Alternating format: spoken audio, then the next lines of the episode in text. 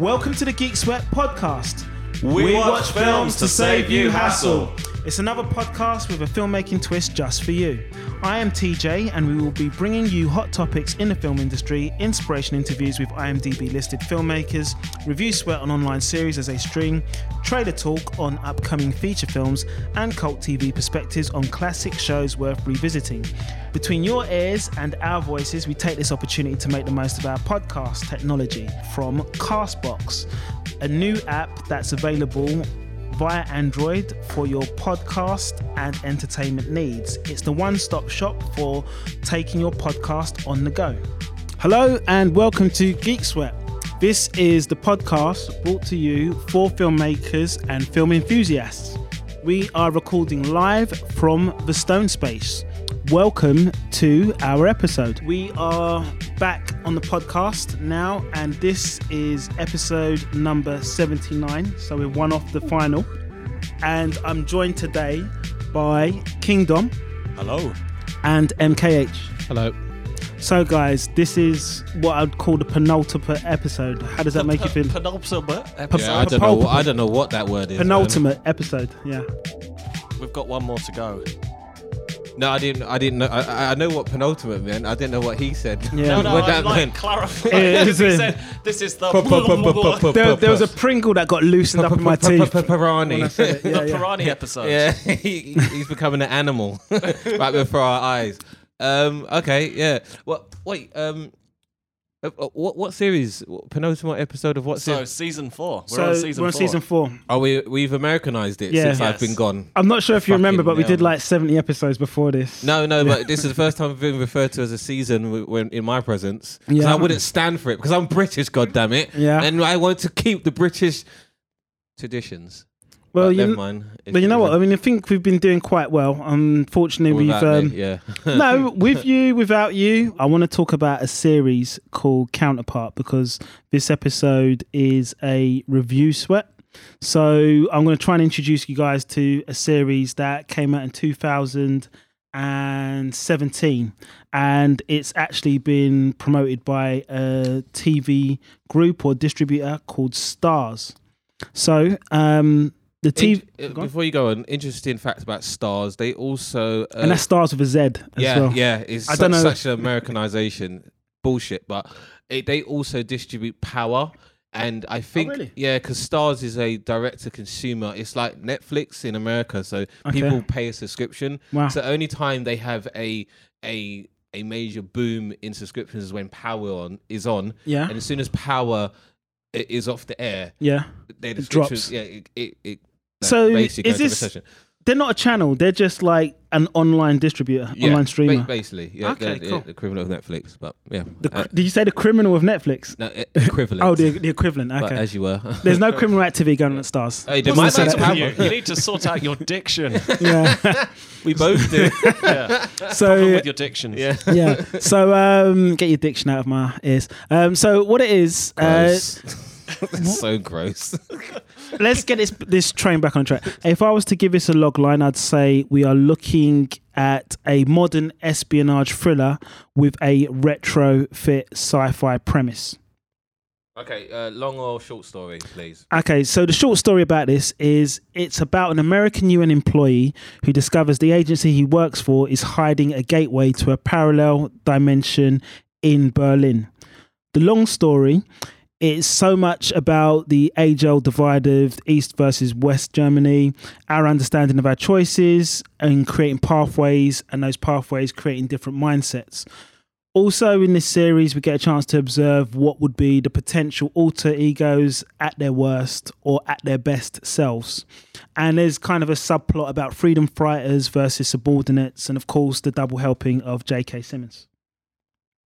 Wait, a double helping of J.K. Simmons. Yeah, he actually gets to play two different roles. Uh, he's playing Howard Silk, and on I think um, they there was a wiki page uh, for this. Uh, they they divide them as Howard Silk Prime and Howard Silk Alpha. So I think Howard Silk Prime is the first world that you get to see of Counterpart, which is set in Berlin, and Howard Silk Alpha is the alternate version of who he is. He actually crosses this parallel divide.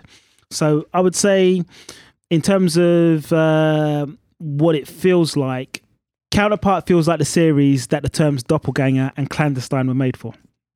Uh, can you tell us, uh, please, about the pilot?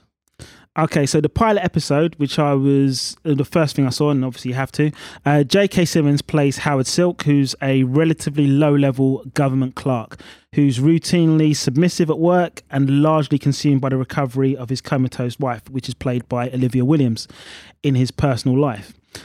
It is only when his passcode to the building that he works at, which is called the Office of Interchange, doesn't work, that he's brought in for questioning by his supervisor, played by Harry Lloyd. But the mystery of the true purpose of this building is brought to his attention and the work begins to unfold. So lots of um, sci-fi series. Well, actually, let, let me start by saying, like, what genre is this series? How would you classify this? Um, well, the thing is, because of the setting, I would say definitely sci-fi.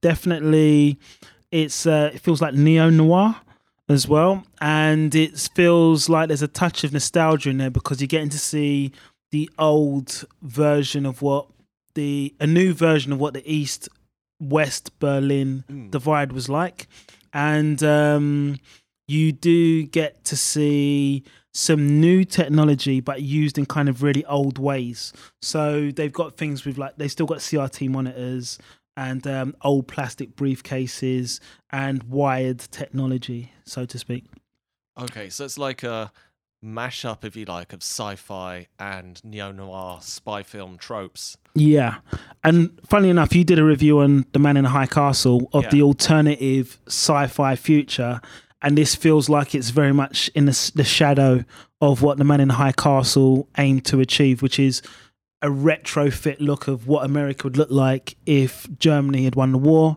I feel like you get a retrofit look, but more in a kind of um uh what's the like minimalist kind of design and kind of very structured clothing as well.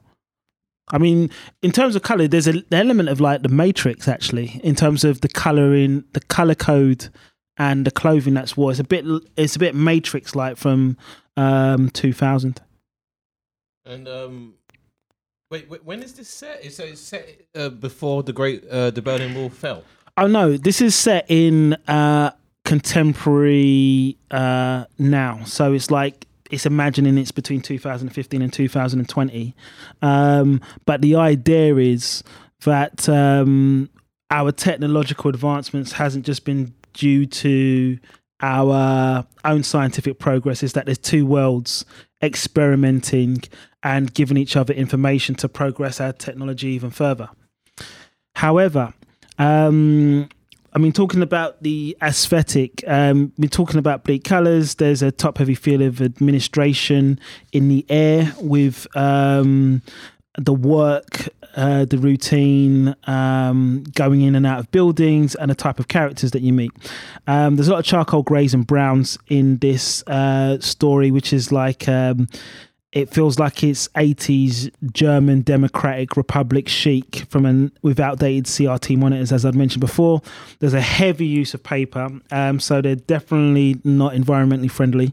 And there's a lot of radio instruments that are being used, bar the mobile phones. Um, one of the high tech communication devices is um, there's an elusive group called management who don't actually get to see, no one actually ever gets to see, but they give these commanding instructions to staff members in the buildings of the office interchange. And when they open the box of communication, it's like a radio light device, which is reminiscent of Blade Runner's uh, Voight-Kampff test machine. But um, there was a question that you was asking before about the um, the The genre. the the genre and the area it was set. Um, I think the idea that they're trying to show is that these parallel there's a parallel world, and this is where the suspension of disbelief comes in. Um, they for some reason some scientific uh, experiment went wrong, and it split the world into kind of two spaces, and there's a line uh, that they built the building over to kind of cover up this uh, parallel dimension, and basically through this line or tear in the time space fabric. They uh, meet up in kind of interview rooms to exchange information, or they can pass through one specific door so they can cross over to one side or the other. But it's like a airport style. Uh, they've got to cross through some checks and like scanners before they can go through and verify the nature of their business whilst they're over there. Mm, So, can you tell us a bit more about the plot?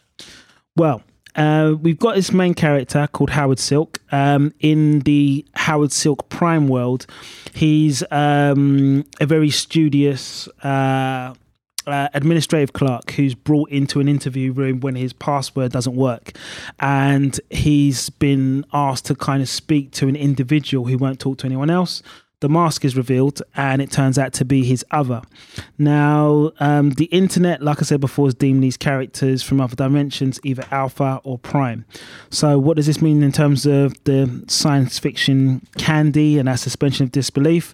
Well, I'd say the science fiction is used sparingly. And um, have you guys seen uh, Tinker Tailor Soldier Spy or The Lives Uh, of the Others? Film. Yeah. Yeah, yeah. And what did you think of that? I liked it. Really atmospheric. Have you seen Tinker Tailor Soldier Spy? I don't like Benedict Cumberbatch, so no. So does that mean Have you? you never seen anything that he's in? No, no. I, if, if it's Marvel, I, I guess I've had to have seen him, but he's not someone I'd go out of my way to Hold see. on a minute. So how did you watch Avengers: Infinity War? I Was you, said- was you I like said- blinking yeah, every like time I he came on screen? When it's Marvel, I have to see him, but I'm not going to go out of my way to, to, Okay. to go and see anything with that character in it. I'm trying to think of other things that Benedict Cumberbatch. He was been- in he was in Sherlock. I quite Yeah. enjoyed Sherlock. Hold Um, on a minute. What about the Hobbit: Desolation of Smaug? Smaug? Because technically he's not in watched- that. I haven't watched any Lord of the Rings alliteration whatsoever. But the thing is, Benedict Cumberbatch is technically not in it. It's just his voice. I, I think it's even worse when it's just his voice. Yeah. Okay. uh, Um, yeah, I won't go into my, my disdain for that guy. But Okay. yeah. okay. Have you ever seen the Michael Caine film, The Ip- Ipcress File, at all? Uh, no. Okay. unfortunately. I'm trying to pick any kind of Cold War spy thriller that you might have seen. But um, the, what I'm trying to say is that um, this is a very tense and taut um, Cold War spy thriller. And the Cold War is the idea that the characters from both worlds have um, uh, kind of terrorist stroke freedom fighters who want to keep the door closed between these parallel worlds.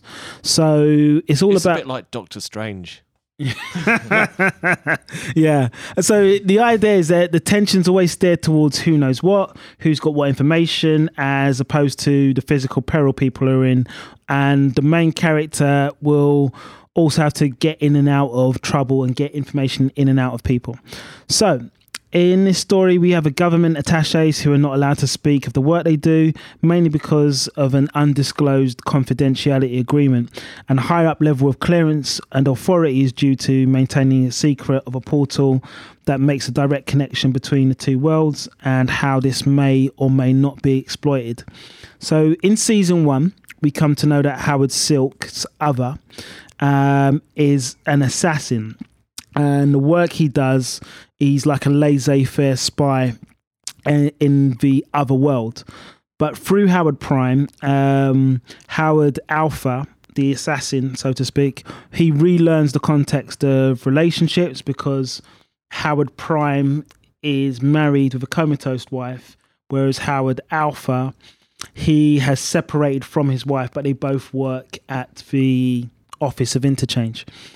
So the it's all about definitive choices and incidents that they have made. And to complicate matters further, we come to understand that high level clearance team called management, which is it's like a secret society. And I don't want to give too many spoilers away, but they are intrinsically linked with the creation of the portal. But um, they oversee and delegate departments that are called diplomacy, strategy, analysis, housekeeping, uh, section two, and decryption. So what happens is management what uh, we there's little time to wonder what management wants to do with the other buildings and what people know in the office of interchange but it seems like we are understanding what their methods are and particularly as they uh, there's so many secrets between people who cross over and the double crosses that are being made in each department. And the front line, there's no real need for like frontline action, um, but I feel like it keeps people gripped and at the edge of the seat because it's like watching um, a chess mo- a chess game being played. I think. Okay, uh, so going back to Counterpart, what would you compare it to in TV land? But in terms of what you've seen, I'm trying to think. If, if, what's the last spy spy genre series that you've watched? Uh, a very popular series on Netflix is called Archer. Archer. Okay. I mean, basically, this would be like Archer with absolutely no humor. Uh, but imagine, actually, you know what? Imagine Archer if he was aware. Uh, imagine Archer season four being aware of Archer season five, Okay. and there being two separate characters, and they can cross in and out. Mm. So it'd be like you'd have Archer from season five, who's got the power to cross over into season four, Mm. and Archer of season four has got the power to cross over into season five. I get that, That's basically what it is. but you lost me at, at absolutely no humor. So okay. Um, I don't. I don't think it's. I don't think it's terribly funny. I think what it is is like because it's trying so hard to emulate this kind of um, Cold War, uh, kind of neo Berlin Wall uh, trope. It's not like laugh a minute kind of stuff. It's more like it's more like tension building, and I would say that um, unlike Dark, it's um, it's not which I know is a time travel science fiction. Uh, what we're looking at is a interdimensional space travel science fiction. So we don't get an exploded diagram of connections on the wall like Dark treated us to to remind us of who's connected to whom. But what we do get to see is events unfold in terms of the characters or indeed the world that they live in. So we have to wait and wonder to see how they'll cope, uh, what they can adjust to, and how they will adapt. It seems like in counterpart there's like a hard and soft version or a good and bad version but you don't get to or or crazy insane and a quite um restricted um sensible version of each character.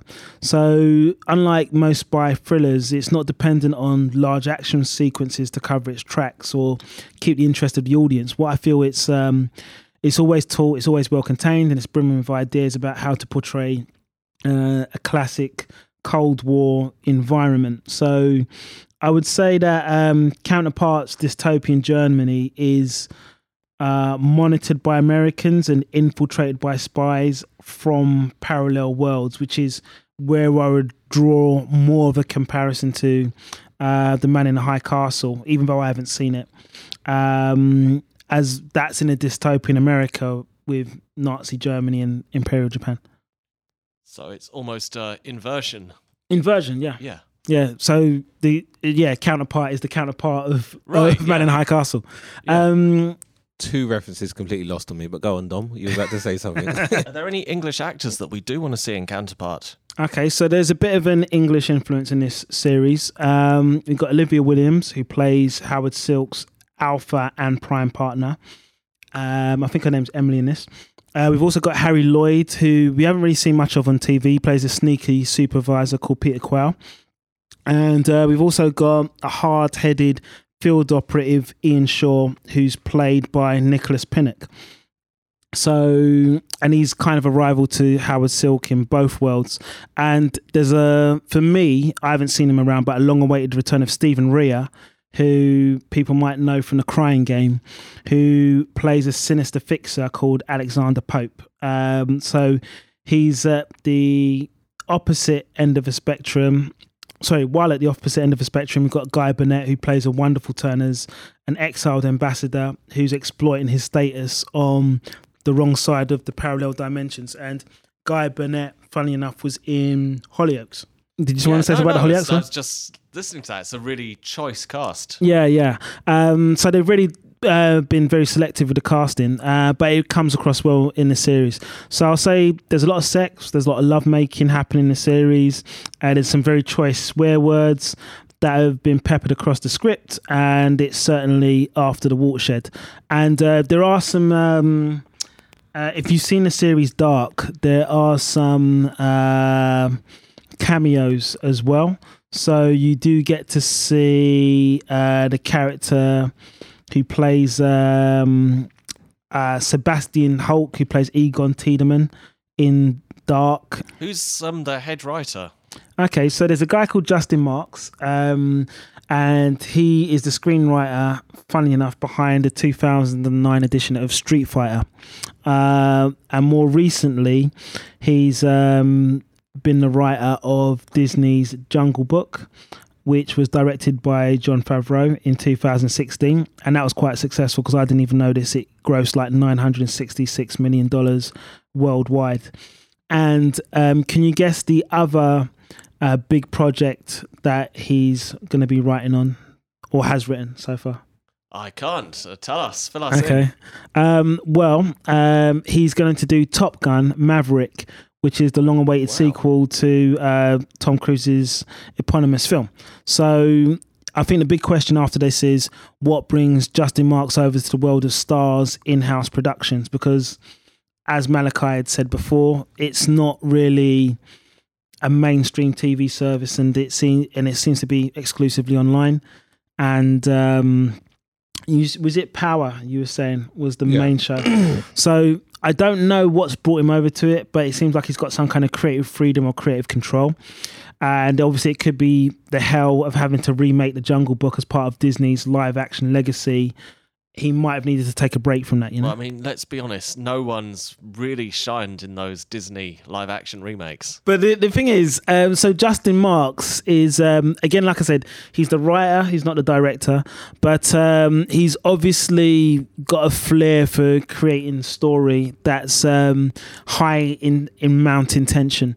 So I would say that um, I mean I've looked into a bit of his history, and apparently he wanted to make a different type of Cold War espionage story. Um, and apparently somebody's grown up reading the books of Graham Greene and John le Carre, who again John le Carre is the guy behind uh, Tinker Tailor Soldier Spy, and um, in collaboration with Jordan Horowitz, who is the producer of La La Land, Marks and Horowitz explored the Berlin Wall as a metaphysical construct construct even dividing worlds that were seemingly identical and this is what brought J.K. Simmons J.K. Simmons in as the first actor uh, along attached to the project so J.K. Simmons didn't know who was writing it he only read the script and It's probably better he didn't know it was the writer of Street Fighter. yeah, yeah, that probably helped as well. And um, but apparently he's even he's been interviewed and he said that once he read the first twenty minutes of the script, he was hooked.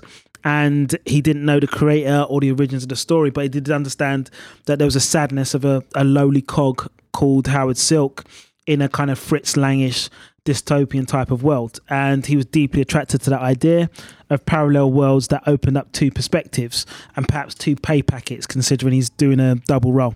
Um, but yeah, Justin Mark's time uh, made him interested in bringing this kind of uh, character and um, to the screen. And J.K. Simmons is um, he plays he's making him play like a father figure, the father character that he did in Juno, alongside the more aggressive character that we've seen him play in Whiplash as well. Is any of this convincing you to watch the series, MKH? Absolutely not. But Really? it's It's fun really not listening even to the explicit sex. nothing at all. So do you do you purposely avoid like sci-fi thrillers and spy thrillers? Now? I just purposely avoid like just really like content heavy, thinky stuff yeah, without comedy. yeah, Yeah, I can't. If it hasn't got comedy, that's why I'm such a fan of the MCU. If yeah. If if the MCU had no comedy, I probably wouldn't. That's why I don't watch DCEU at Okay. all. But yeah, that's that's um that's my um two cents on on counterpart. Okay. I'm afraid. Well, if you're not a fan of me, the way I'm selling Counterpart, you'd probably be happy to know that Starz has not commissioned a second season for it. Um, but the reasons for which are unclear. But as we understand it, Counterpart is being touted around to find a new home. So it may continue for a third series, which J.K. Simmons would like to be behind. But um, with the exception of his voice work and intermittent appearances in Law and Order, it seems like Counterpart is J.K. Simmons' longest running series to date since the critically acclaimed Oz, which started in 1997. I'm going to give it a shot. Yeah. Yeah.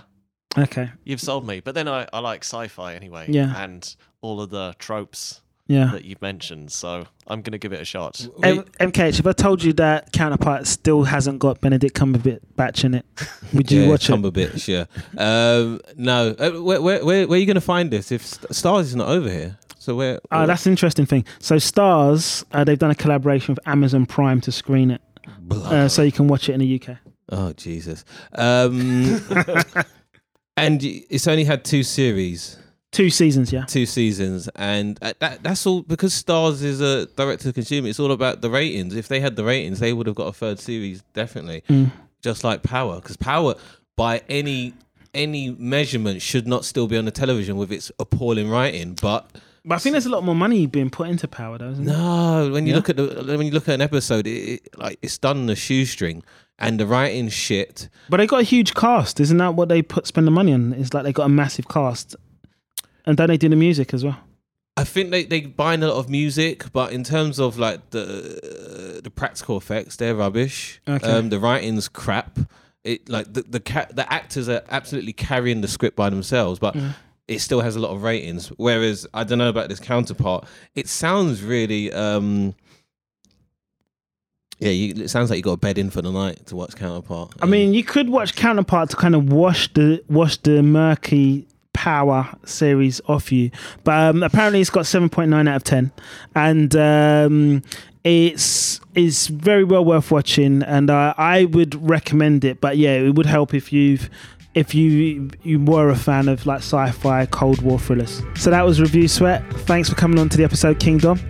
Thank you. and thank you for your anti and inflammatory comments about Benedict Cumberbatch, MKH. Don't thank me. I did you no service just now. Okay, so um, that was the end of Review Sweat. If you'd like to know more about the podcast, you can follow us online via at Geek Sweat underscore. That's at G E E K S W E A T underscore. And that's on Twitter. You can find us on Facebook and Instagram just simply using the search term Geek Sweat, G W E K S W E A T or you can listen to us now on Podknife, which is an alternative podcast platform uh, for any listeners out there. Thank you. I've been your host, uh, Trevor, and I hope we can do another podcast for you soon. Over and out. Bye.